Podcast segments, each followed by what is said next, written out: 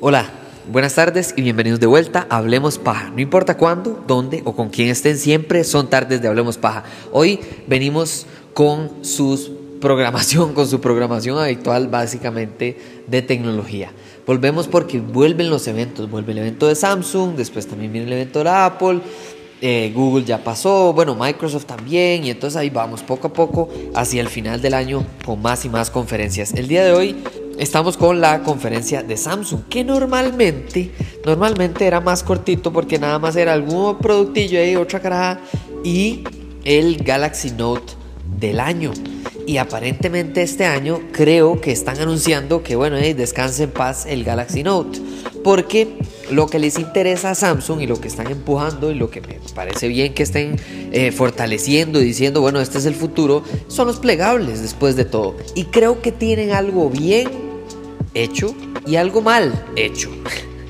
Eh, pero a ellos no les importa. A fin de cuentas, lo que van a hacer es seguir empujando ambos productos, tanto el, el, que yo creo que está mal como el que yo creo que está bien, para ver si yo tengo la razón o si no tengo la razón. A fin de cuentas, yo nada más tengo este podcast para darles a ustedes mis pensamientos y ojalá recibir un poco de los suyos por redes sociales. Hablemos para hacer en todo lado: Twitter, Instagram, Facebook, todo lado. Entonces empezamos este, este producto, esta, este evento de Samsung Unpacked eh, con los plegables despidiendo básicamente al Note, ¿verdad?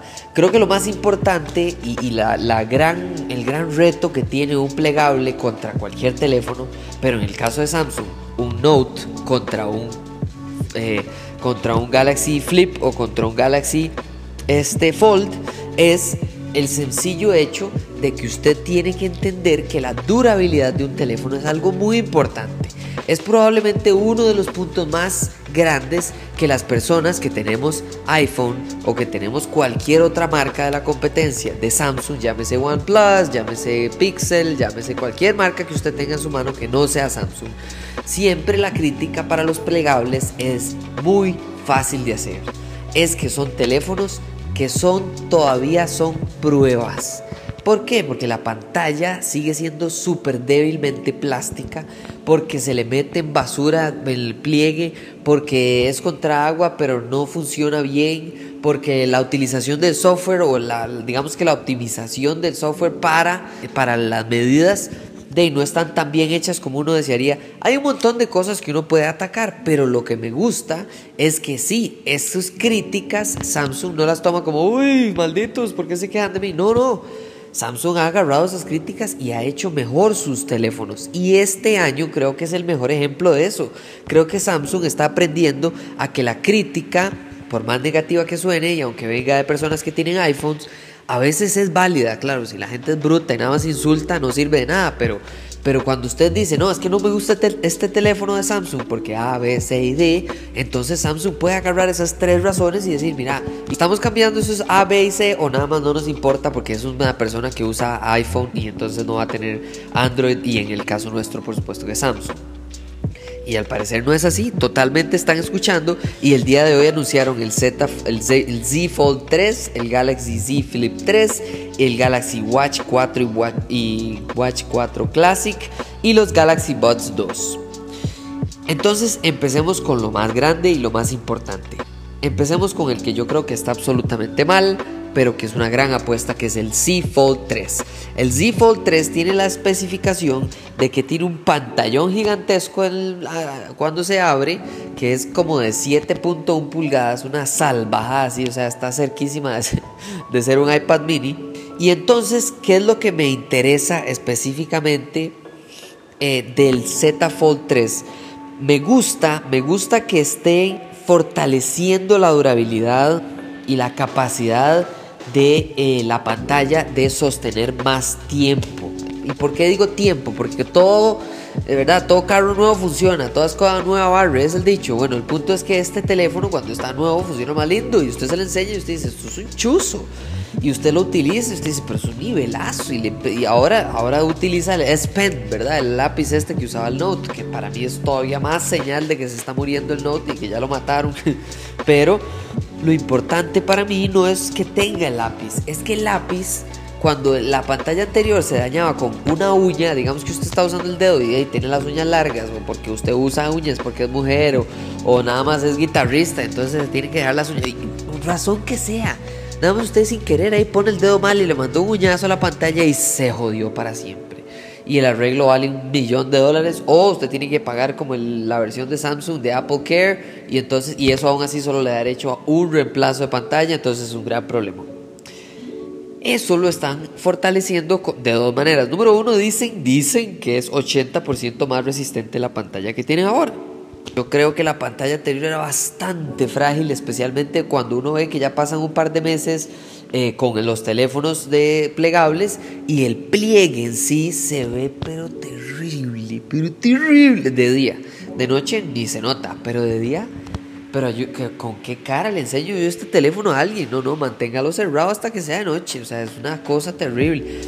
Entonces, llegamos a la realidad del Z Fold 3. Si la pantalla no es más fuerte, entonces, ¿cómo se le ocurre a usted meterle un lápiz? Bueno, la hicieron 80% más fuerte y el lápiz, el S Pen, que es para plegables, y el S Pen Pro, que es para tanto plegables como no plegables. Las dos tienen ahora una, modalidad en la que la punta es retráctil. Entonces, aunque usted presione fuerte, eh, la punta entonces se encoge un poco para que usted no pueda, ¿verdad? Y, y, si usted quiere romper la pantalla, la rompe, pero con movimientos tal vez bruscos o rápidos ya no se supone que no se va a dañar. Sigue teniendo tres cámaras atrás, una cámara afuera, pero el total de cámaras son 5. 5. 5. ¿Cómo tiene 5 cámaras? Entonces me pongo yo a buscar. Como 5 cámaras. 1, 2, 3. Una frente de selfie.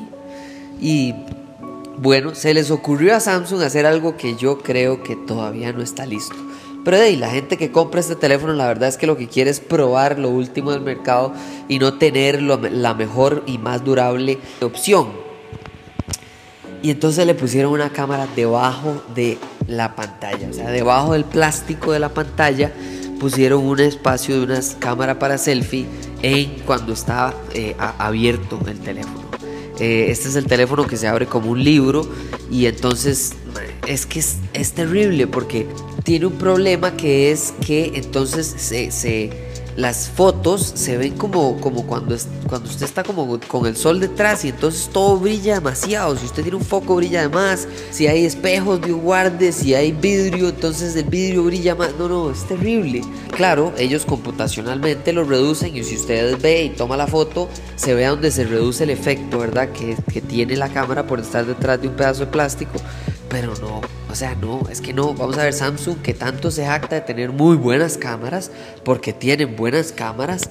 Lo que a mí no me gusta no son las cámaras, tienen excelentes cámaras. Lo que a mí no me gusta es esa práctica o idea rara que tienen de agarrar las cámaras y computacionalmente explotar la saturación de colores y reventarle la, el, efecto ese de, ponerle la piel rara a la gente cuando se toman un selfie. Pero bueno, no sé si eso será algo cultural, asiático, no sé, pero bueno. La cámara en sí, el sensor, el, hardware en sí es excelente, me parece muy, muy completo. Y entonces, ese para mí es el gran defecto.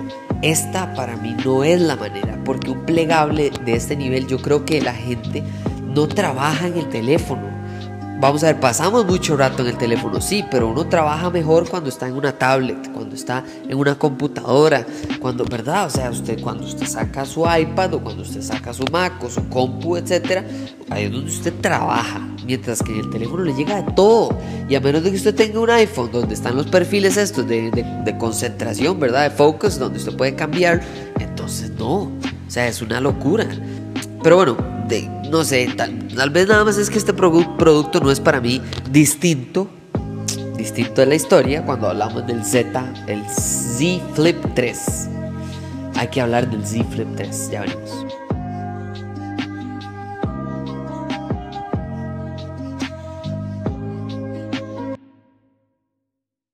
La pregunta nunca debió de ser si usar espuma de afeitar está correcto del cuello para abajo o no. La pregunta no debería de ser reírse de sí mismo porque parece un Churchill que le echan crema chantilly antes de rasurarse y hacer su higiene corporal normal. dejemos el pasado esos momentos vergonzosos y ese gasto tan grande en rasuradoras y en espuma de afeitar. Smooth My Balls viene a salvar su vida y su higiene personal gracias al podcast de Hablemos Paja. Así que usen el código CRPAJA para un 15% de descuento y dejen de estar gastando en rasuradoras, en espuma de afeitar y empecemos a normalizar nada más tener una buena higiene personal gracias al podcast de Hablemos Paja. Con mucho gusto. Sí, dejen la crema chantilly.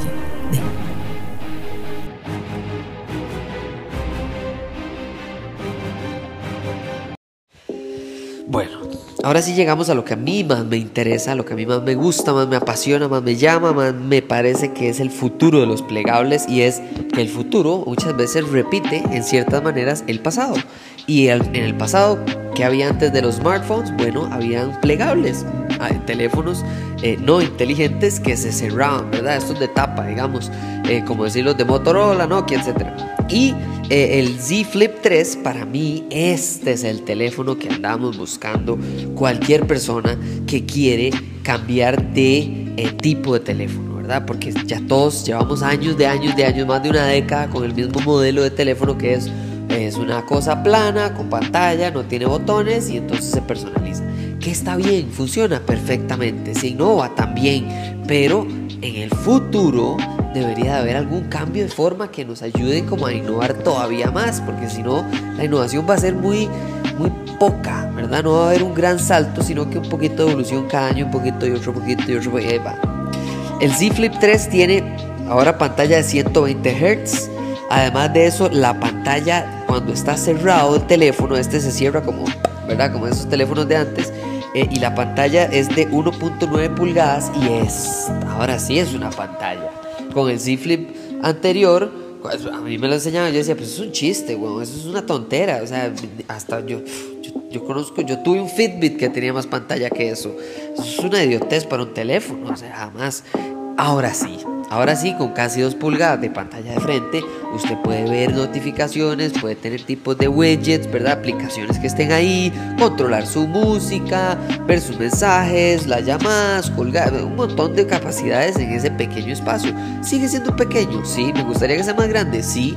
Toda la parte de atrás, no, pero me gustaría que sí sea más grande, eh, similar a la versión que sacó Motorola hace, hace unos años, que me pareció bastante bueno, basado en su versión anterior al 2000, creo que esa versión era como del 2005, una cosa así.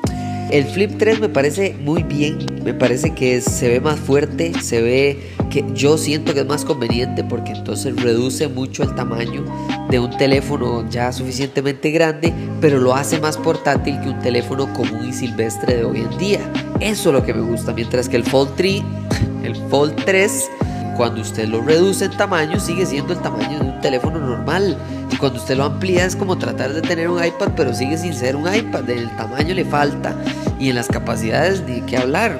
Entonces, siento que si usted quiere un iPad, si usted quiere trabajar, usted compra una tablet o un iPad una compu, si usted quiere, ¿verdad? O sea, y el flip lo que hace es eso, es mantenernos en la conveniencia del teléfono móvil para uso yo creo que más normal, más discreto, más del día a día eh, y no constante. Creo que igual lo que no me gusta es que otra vez de día el pliegue se sigue viendo, dicen que la pantalla también es más fuerte y demás, pero...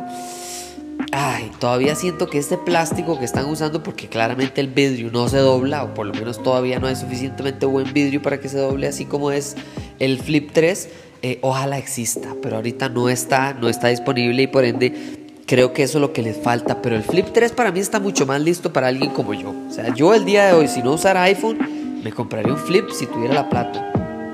Y vamos al punto clave, si tuviera la plata. Me parece una ridiculez que la gente pague por un Z Fold 3 1800 dólares. 1800 dólares.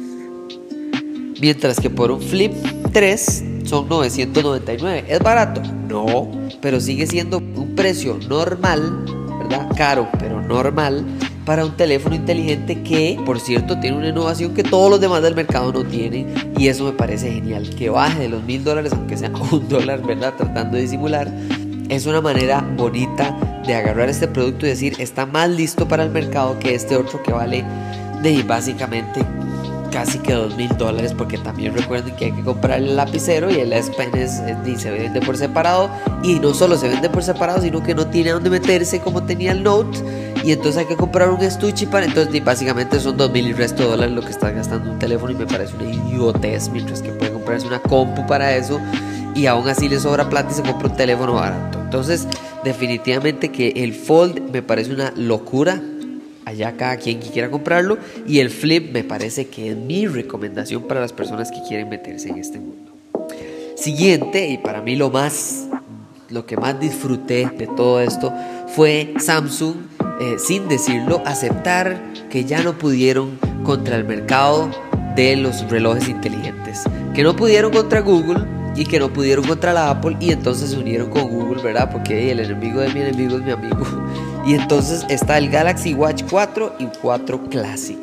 Lo que me gusta, número uno, es el software. Google agarra y le da su Wear OS 3, ¿verdad? Que bueno, ellos le llaman Wear OS empoderado por Samsung. Qué dicha que está Google arreglando los problemas de Samsung. Qué, qué diferente, qué, qué capaz se ve este reloj eh, y estos modelos de reloj. Me parece increíble. Me parece que además de eso tiene la capacidad de actualizarse, de que el mismo reloj se vea mejor año con año. Además de eso, creo que para muchas personas, no es mi caso, pero para muchas personas se ve mucho más elegante que el Apple Watch.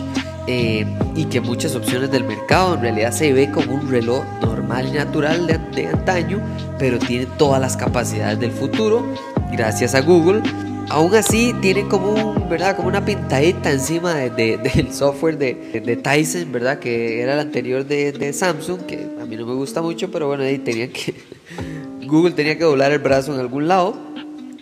Pero que es súper extremadamente necesario y genial que tienen ahora. Bueno, tienen todos los servicios de Google. Tienen Google Maps. Tienen el Play Store, el acceso a todos los desarrolladores del mundo entero como tiene que ser y no de una manera ahí por detrás.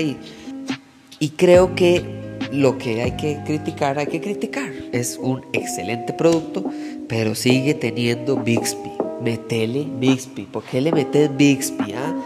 Y, si se están preguntando qué es Bixby, es una excelente pregunta. ¿Por qué no la preguntan a Samsung? Porque lo que debería de yo estar diciéndoles es que tiene acceso a Google Assistant, es decir, al asistente de voz de Google, porque es millones de veces mejor que Siri, trillones de veces mejores que Bixby y mejor que cualquier otra en el mercado de diferencia. la única que se le acerca a Google Assistant es, es Alexa, nada más. Pero más allá de ahí no hay quien. Y entonces me encanta y me parece excelente eh, que tenga ahora los servicios y, aplicaciones de Google. pero le seguís metiendo Bixby, entonces no me parece. Pero bueno, y por ahora me gusta y algo interesante, un punto ahí no una nota a pie de página, estos relojes funcionan con cualquier teléfono Android, excepto aquellos que no tengan los servicios de nube de Google. Eso significa, agarrado en el aire, que Huawei probablemente no pueda utilizar estos relojes, porque Google no le gusta Huawei.